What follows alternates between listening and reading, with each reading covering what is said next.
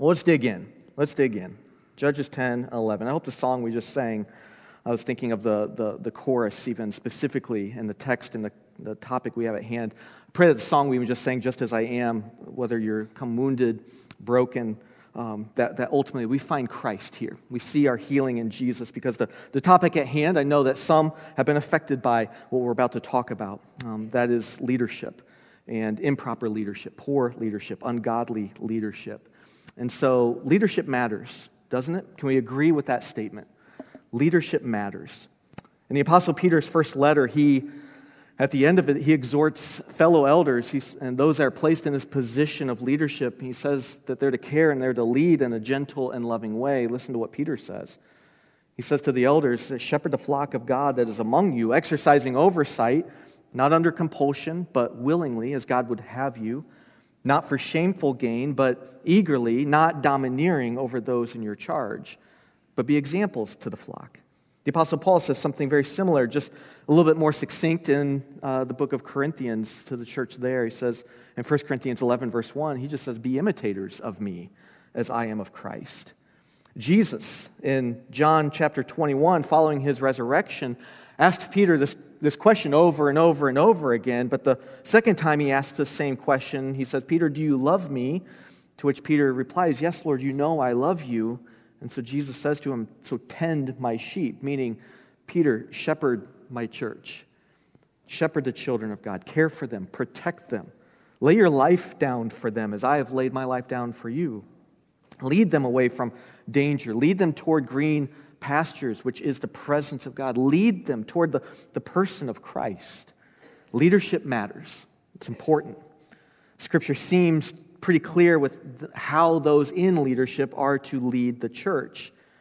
And yet, even with these clear instructions that are given within Scripture to leaders, there seems to be a, a crisis of spiritual abuse that's happening within the church at the very hands of those who are called and charged to lead and to shepherd and to be these imitators of Christ.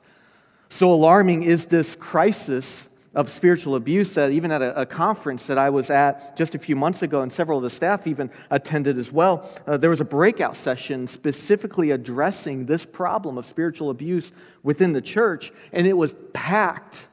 I walked in this room, and, and about 1,500 people are packing into this room wall to wall people who are in ministry, who have shepherded people who have been abused, um, church members who have been and walked through uh, ungodly leadership. They've been affected by this rise of just domineering leadership within churches all across the nation. Leadership matters. But pastors aren't the only ones that are called to lead. Ephesians 5 husbands are called to lead and love their wives, just as Christ loved the church. In Ephesians 6, dads are called to shepherd their families and, and, and not to provoke their children to anger, but rather disciple and to discipline them to love and treasure Jesus.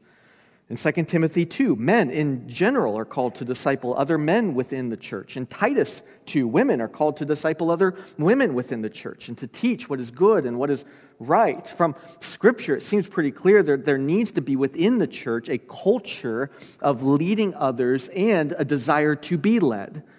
In Eric Geiger and Kevin Peck's book, Designed to Lead, they claim right at the outset that the church should be a leadership, they define it as locus, meaning that the central or the main place where leadership training and development is found, they say should be found within the church, the local church. However, and, and this isn't true, of course, across the board, but there, there does seem to be a significant leadership deficiency, and in some places, a crisis within the church today, both from those who are called to lead as pastors and from even the members within the church itself, where they're just not leading one another. So, so what do we do? Because it's easy to point fingers at the problem, but, but how do we address this both within the church and within our own lives? What, what we should look to first and foremost, what should we look for for those who uh, aspire to the, the, the office of pastor? Are, are you yourself leading others as God has called you to lead? So, so, husbands, are you leading and loving your wives as Christ led and loved the church? So, not in this domineering way, but in this sacrificial way. Uh, men in general here, are we discipling others to know and to treasure Christ above all things? Ladies, the same question goes to you as well. I know this opens me up and, and the other pastors up to examination and, and should be careful examination of our lives, of our leadership. And, and, I, and to that, I think all of us as elders would say that's good, that is needed. If the church is to be and to remain healthy, it, it does start with leaders who follow first and foremost the leadership of Christ. So, so what's the cause of the leadership problem within the church today? And, and what do we do to move forward in a healthy and God honoring way? Well, in Judges 10 and 11, Israel is facing a, a, problem and they need a leader. And so in Israel, there's a, a leadership deficiency that needs to be fixed. Unfortunately, as we're going to see as we work through our text this morning, Israel chooses poorly. They, find a, leader with skills and with abilities, but, but he's also one of ungodly character. And, and so as the story unfolds in the life of Jephthah, cracks are going to be seen. And, cracks are going to be forming over time because skill and ability, though useful, can, can only hide a lack of character for a season. And because they didn't value the character of a leader more than their ability, it eventually led to Israel's further decline and slide into ruin and destruction. Judges is this really interesting book in that, though it's highlighting the brokenness of the human heart, and, and what our sin eventually leads us to, which is our ruin. It, it's also this, this beautifully written book where this common thread is just woven throughout the narrative that is always and constantly pointing outside of itself to the true and better king, a God who reigns, a God who leads his people, a, a God who is not absent but very present in their lives, regardless of what they do or how they live or how they respond to him. Judges is, is a book which ultimately is pointing us to Christ, our true and better judge, our true and better deliverer. And this is true even from the text today. That because Christ is the true and better judge, true and better deliverer, the true and better and perfect leader, we must raise up godly men and women who will reflect Christ to others and joyfully follow after him. So, as we look at the text today, I want us to examine the need for leadership that Israel had. They, they needed this leader to rescue them. And just as they needed leadership, we also need godly leadership in our lives. But, but there were mistakes that were made. So, what were these mistakes that they made in the choice of this leader named Jephthah? And how can we learn from this as we identify leaders within the church? As we identify and look to what, what we should look for within leadership in, in our own lives, and as we seek to lead others by God's grace. What do we learn from this narrative? But ultimately, how do we see Christ? How do we see him as the perfect leader and rescuer? So, the first thing to note is, is this see your need to be led. See your need to be led. The last two verses of chapter 10, they, they reveal Israel's need for a leader. So, uh, in, enemy nation, uh, the Ammonites, they're setting up camp and gearing up to battle against Israel. So Israel begins to gather themselves, gather their army, and, and they begin to set up camp just south of where the, Ammonite, the Ammonites are in this village called uh, Mizpah. But in verse 18 is where we kind of hone in for this, for this specific point, where they're recognizing their need. In verse 18, it says, The people, the leaders of Gilead, said to one another, Who is the man who will begin to fight against the Ammonites? He shall be head over all the inhabitants of Gilead. Now, now notice in that verse, who's asking the question? Who is the man who will lead us? Who is the man who will fight for us? Notice who's asking that question. It's actually a group of Israelite leaders. So it's an interesting thing to note because even here we see and can recognize that leaders need leading. Leaders need leading. The, the leaders of Israel here were recognizing that their, their skills and their abilities they weren't sufficient for the task at hand, for what was facing them from the Ammonite army. They were most likely the, the elders of the region. What they needed was a military leader. They needed someone skilled and experienced in battle. This is all understandable as they're facing an, an enemy. The, the problem, as we'll see in our, our next point, is that, that they were only valuing this, this military leader's skills and ability. They weren't looking any deeper than that. They weren't looking for someone of strong, godly character to lead the people of God, to match that skill. But, but we'll get there in just a, a minute. But what's important to note here in this text is the need that, that we all have for leadership in our lives.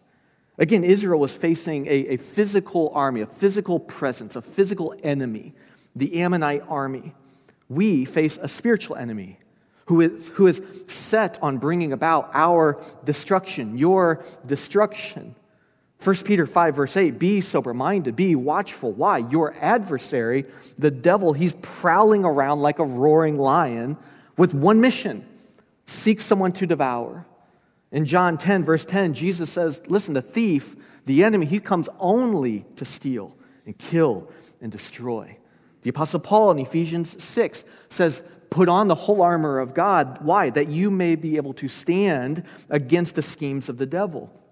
For we do not wrestle against flesh and blood, but we wrestle against the rulers, against the authorities, against the cosmic powers over this present darkness, against the spiritual forces of evil in heavenly places. We have a spiritual enemy out there that is seeking to bring out our ruin, bring us our destruction. We need godly leadership in our lives. Within the church of Christ, we need shepherds. We, we need those who will lead others to know Christ and to treasure Him. We need pastors who will love you enough to point out sin in your life that, that, that needs to be repented of. We need leaders who will boldly and faithfully proclaim God's truth unapologetically, yet to do so still with grace and with humility. We, we need a culture, though, within the church of brothers and sisters who are leading others to know and treasure Christ above all things. And, and, so, as we lead others, we ourselves need to be following the perfect leadership of Christ, the true and better leader. So, this is the hope that we have of the gospel, of what we, we proclaim this morning through baptism that there is no other king, there is no other Lord but Christ. He is it. He has laid down his life. He has given himself for us so that through faith in him and him alone, through no work of ourselves, no work of religious actions or religious piety, can we be accepted with God. There's nothing we can do, and, and there's nothing that, that we can conjure up to, to make God accept us. No, we need to place ourselves under the perfect leadership and sacrifice of Christ who went to the cross. We, we set ourselves and submit ourselves to him. Because it's only through Jesus that you are, you are forgiven. It's only through Jesus that you are accepted. It's only through Jesus that God, the Father, a holy God, looks upon you and says and declares you are justified. This, we follow the perfect and true leader as we seek, by God's grace and His Spirit, to lead one another. And so, who are you leading in your life to better know and treasure Jesus? And are you yourself following the true, better, and perfect leader? It, it's, it's the church of Jesus Christ. It is the, the vessel used of God to advance the hope of the gospel into the world. And so to do so means we must be serious about leading and discipling others as we ourselves place ourselves underneath the leadership of Christ. See, Israel was recognizing their need, yet they made a costly mistake and one we must learn from. And that is, secondly, that we must value character over ability. We must value character over ability. In chapter 11, Israel, they, they choose Jephthah to lead them. In verses 1 through 3 of 11, the author gives this brief snapshot of Jephthah. And, and though it was brief, it's sufficient to give, to give warning to what was going to lie ahead for Israel if they placed themselves under his leadership. See, in verse 1, it says Jephthah was this mighty warrior, but just two verses later, in verse 3, the author of Judges also highlights that he was surrounded by worthless fellows. Now, it seems maybe somewhat innocent enough, worthless fellows, but the, the Hebrew word worthless is the word rakim, which means morally reprehensible. It's a strong language, strong way to describe the, these, these guys that were following Jephthah's leadership. They were morally reprehensible. The leaders of Israel would have known this reputation of Jephthah. His reputation went before him. Yet Israel here prized and valued his might in battle, his ability and his skills more than they were valuing his character. And this costly mistake will lead to Israel's further slide into ruin, as we'll see in the coming chapters and weeks ahead. Likewise, when we value and prize only a leader's skill and ability over his character, we're going to reap the consequences of that decision. See, who we follow is going to shape and form who we become. In, in verses 4 through 11, Jephthah, he rightly says to the leaders of Israel listen, if you want me to lead you into battle, if you want this, this victory delivered to you, that means I will be your ruler. To which Israel agrees to that. They recognize if we call you to this, that means we're placing ourselves underneath your leadership, leadership influence, which is going to form and shape us. It's why Paul said to the church in Corinth, imitate me, be formed and shaped, but as I'm being formed and shaped by Christ. Leadership is influence, it shapes and forms who we are and who we become. Now, this doesn't mean that, that skill and ability aren't important in the life of a leader, they, they certainly are. However, our, our flesh wrongly believes that a person's skill and ability is what should be prized the most. And if they happen to have good character, well, that's just a bonus. There's a lot of similarity here between the, between the life of Jephthah and really, if, you, if you're familiar with the life of King Saul and his anointing as, as king, there's a lot of similarity between the two. Uh, in, in 1 Samuel chapter 9, Israel says, We have no king. We want to be like the other nations that are surrounding us. They all have, a king. Why don't we have a king? God, give us a king. They didn't want to submit to the kingship of, of their God. They said, No, give us a human king. And so in 1 Samuel 9, there's the selection of Saul. In Judges 11, they're choosing Jephthah because he was a mighty warrior. In 1 Samuel 9, listen to what drew the people towards Saul. It says in verses 1 and 2 that there was a, a man of Benjamin whose name was Kish, the son of Abiel, son of Zeror, son of Bechorath, son of Aphiah, a, a Benjaminite, a man of wealth. And he had a son whose name was Saul, a handsome young man. There was not a man among the people of Israel more handsome than he. From his shoulders upward, he was taller than any of the people. It's, it's almost like the author, it's like, I'm trying to find something good here. He's really good looking. Did I mention he's a handsome guy? Oh, and he's tall. He's tall. That's, there's the qualification. His dad was rich, Saul was handsome and tall. Seems good enough to me, right? Look, lead this nation, Saul. You're taller than I am. So you must know. Now, see, we chuckle at that because we recognize that's ridiculous. That's ridiculous. But how often are we drawn to leaders kind of for the same reasons? Because of their outward appearance only, because they wow us with something. We do it all the time. It's really the culture in which we live. All right, look a certain way, brand yourself a certain way, present your outward appearance to the world a certain way. This gives this outward picture of yourself that, that hides and masks who you really are. There's a commercial on TV right now I saw the other day where it opens with this, this uh, kid that's at a playground and they're picking teams to play, uh, play basketball. And so the camera is kind of close up on this probably eight year old kid or so. And so he's, okay, for my team, I pick uh, Charles and the, and the camera pans over to which you see Charles Barkley standing next to a bunch of eight-year-olds like on the playground. He's, he's you know, six, seven, six, eight, I don't know how tall he is, but the, the kids next to him are like coming up to here, and he, he's like, yeah, I still got it, you know, like, and, and so all the kids, again, they're, they're barely reaching, and, and, and so I looked at that and watched that commercial, I'm like, man, what a picture that is of how quickly and how often we just pick a leader. Ah, you're tall. You've got something that, that, that wows me. You have, it seems like, the most skill, and that's as far as it gets. And then we wonder why we have the mess within churches that we do. In 1 Samuel 10, Saul is proclaimed king because that's what the people wanted, because he was tall and handsome, and his dad had some money. By chapter 13, Saul had already walked in disobedience. Three chapters later, he's already walking in disobedience to God's command, bringing harm to himself, God's people. By chapter 15, it says God rejects him. Five chapters is all it takes before God rejects Saul as king. In the following chapter, God says, I'm going to anoint a new king. God takes a moment in this anointing to teach Israel here's what matters in leadership. In 1 Samuel 16, verse 7, it says, The Lord sees not as man sees.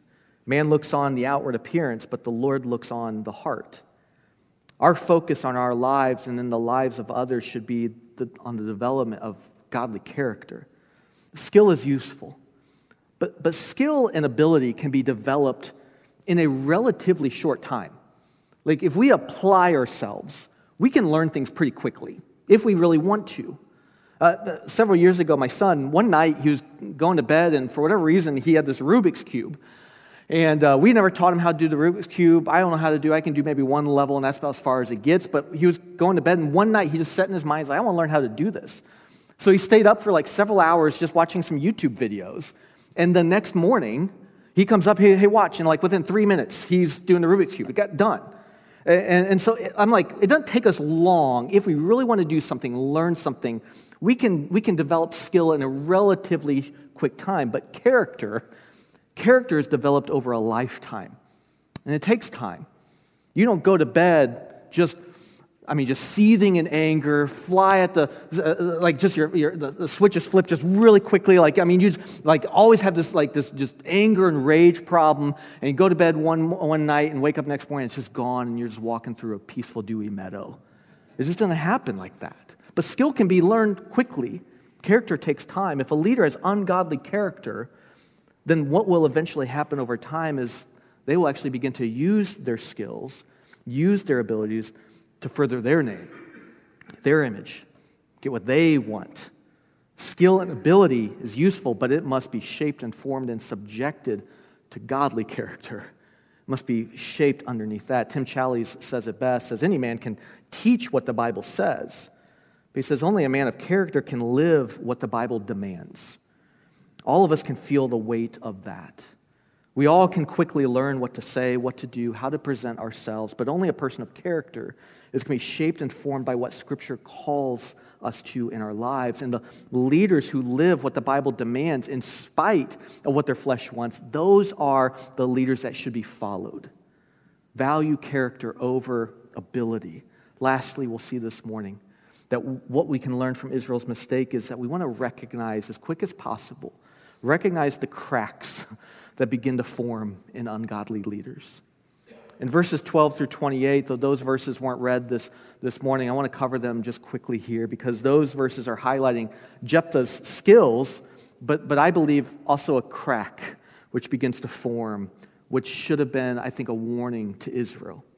In these verses, Jephthah, he's seen in, in Israel as a skillful negotiator, the skillful diplomat. Before going into battle, he actually seeks to avert conflict by sending messengers to the Ammonites, to the king there, to ask him, what, what is the deal? Why are you guys setting up camp and coming against us? And he's wanting to seek some form of peaceful resolution.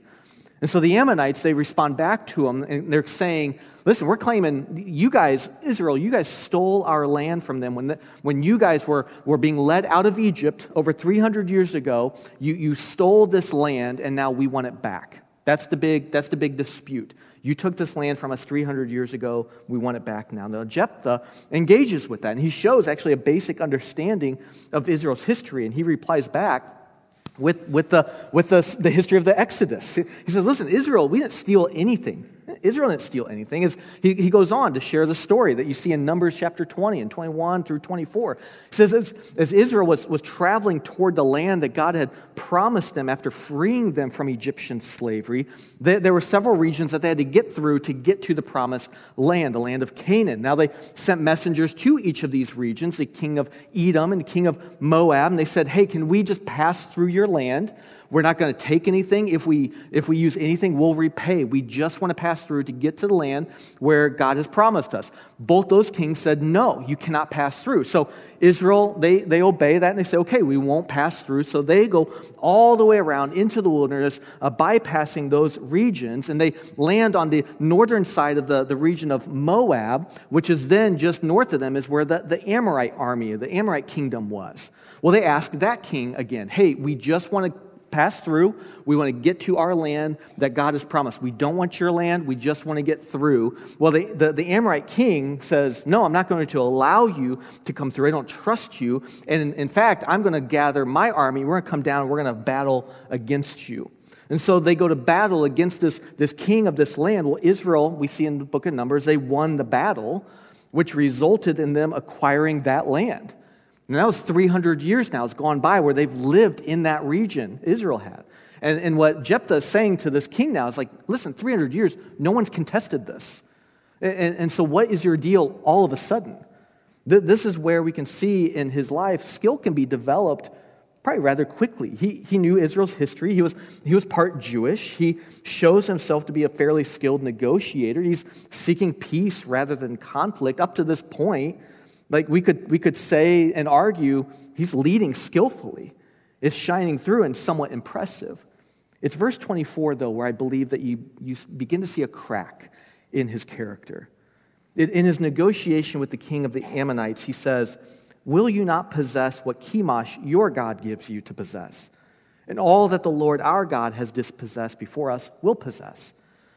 So he's saying in his negotiation, listen, man, like your God has given you your land. Our God's given us our land. Can we just live in peace? Seems innocent enough.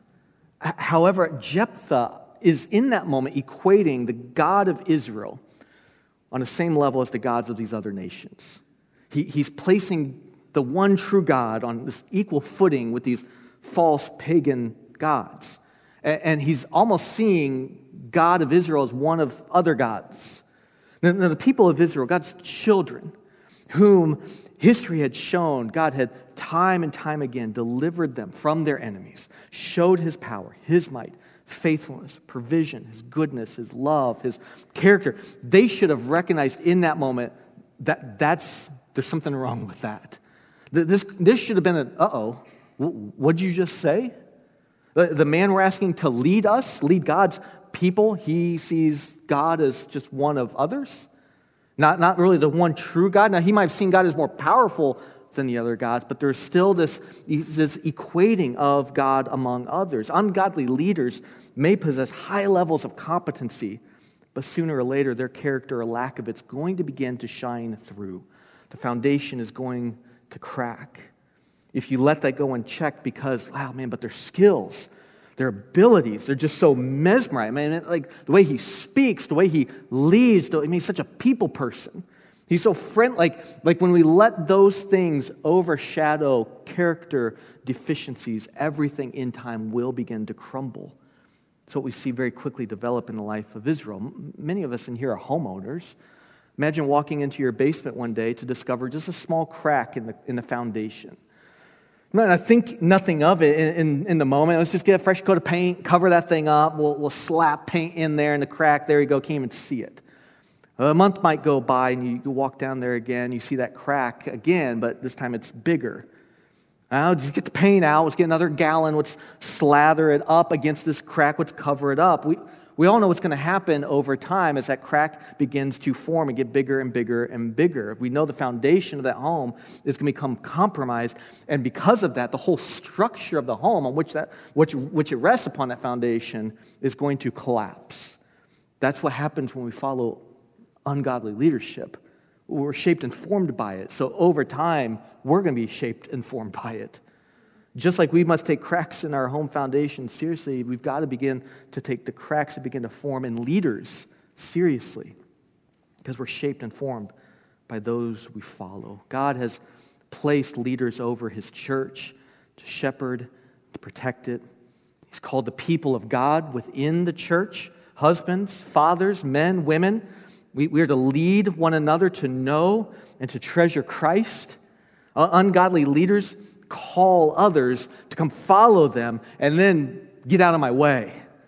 Uh, their ungodly leaders are going to use people to accomplish their will and their purpose in life to only further their name, their image, their reputation, because the primary love is themselves. And they're going to hide behind their skills and abilities. Godly leaders are going to call others to, to follow them as they follow Christ, as they are shaped first and foremost by the gospel. Leadership is a weighty responsibility, and my heart aches for, for some who have been wounded deeply by ungodly leadership. But leadership is a weighty responsibility. For those charged with the leadership of the church itself, they should feel the weight of that. Pastors should feel the weight of that responsibility.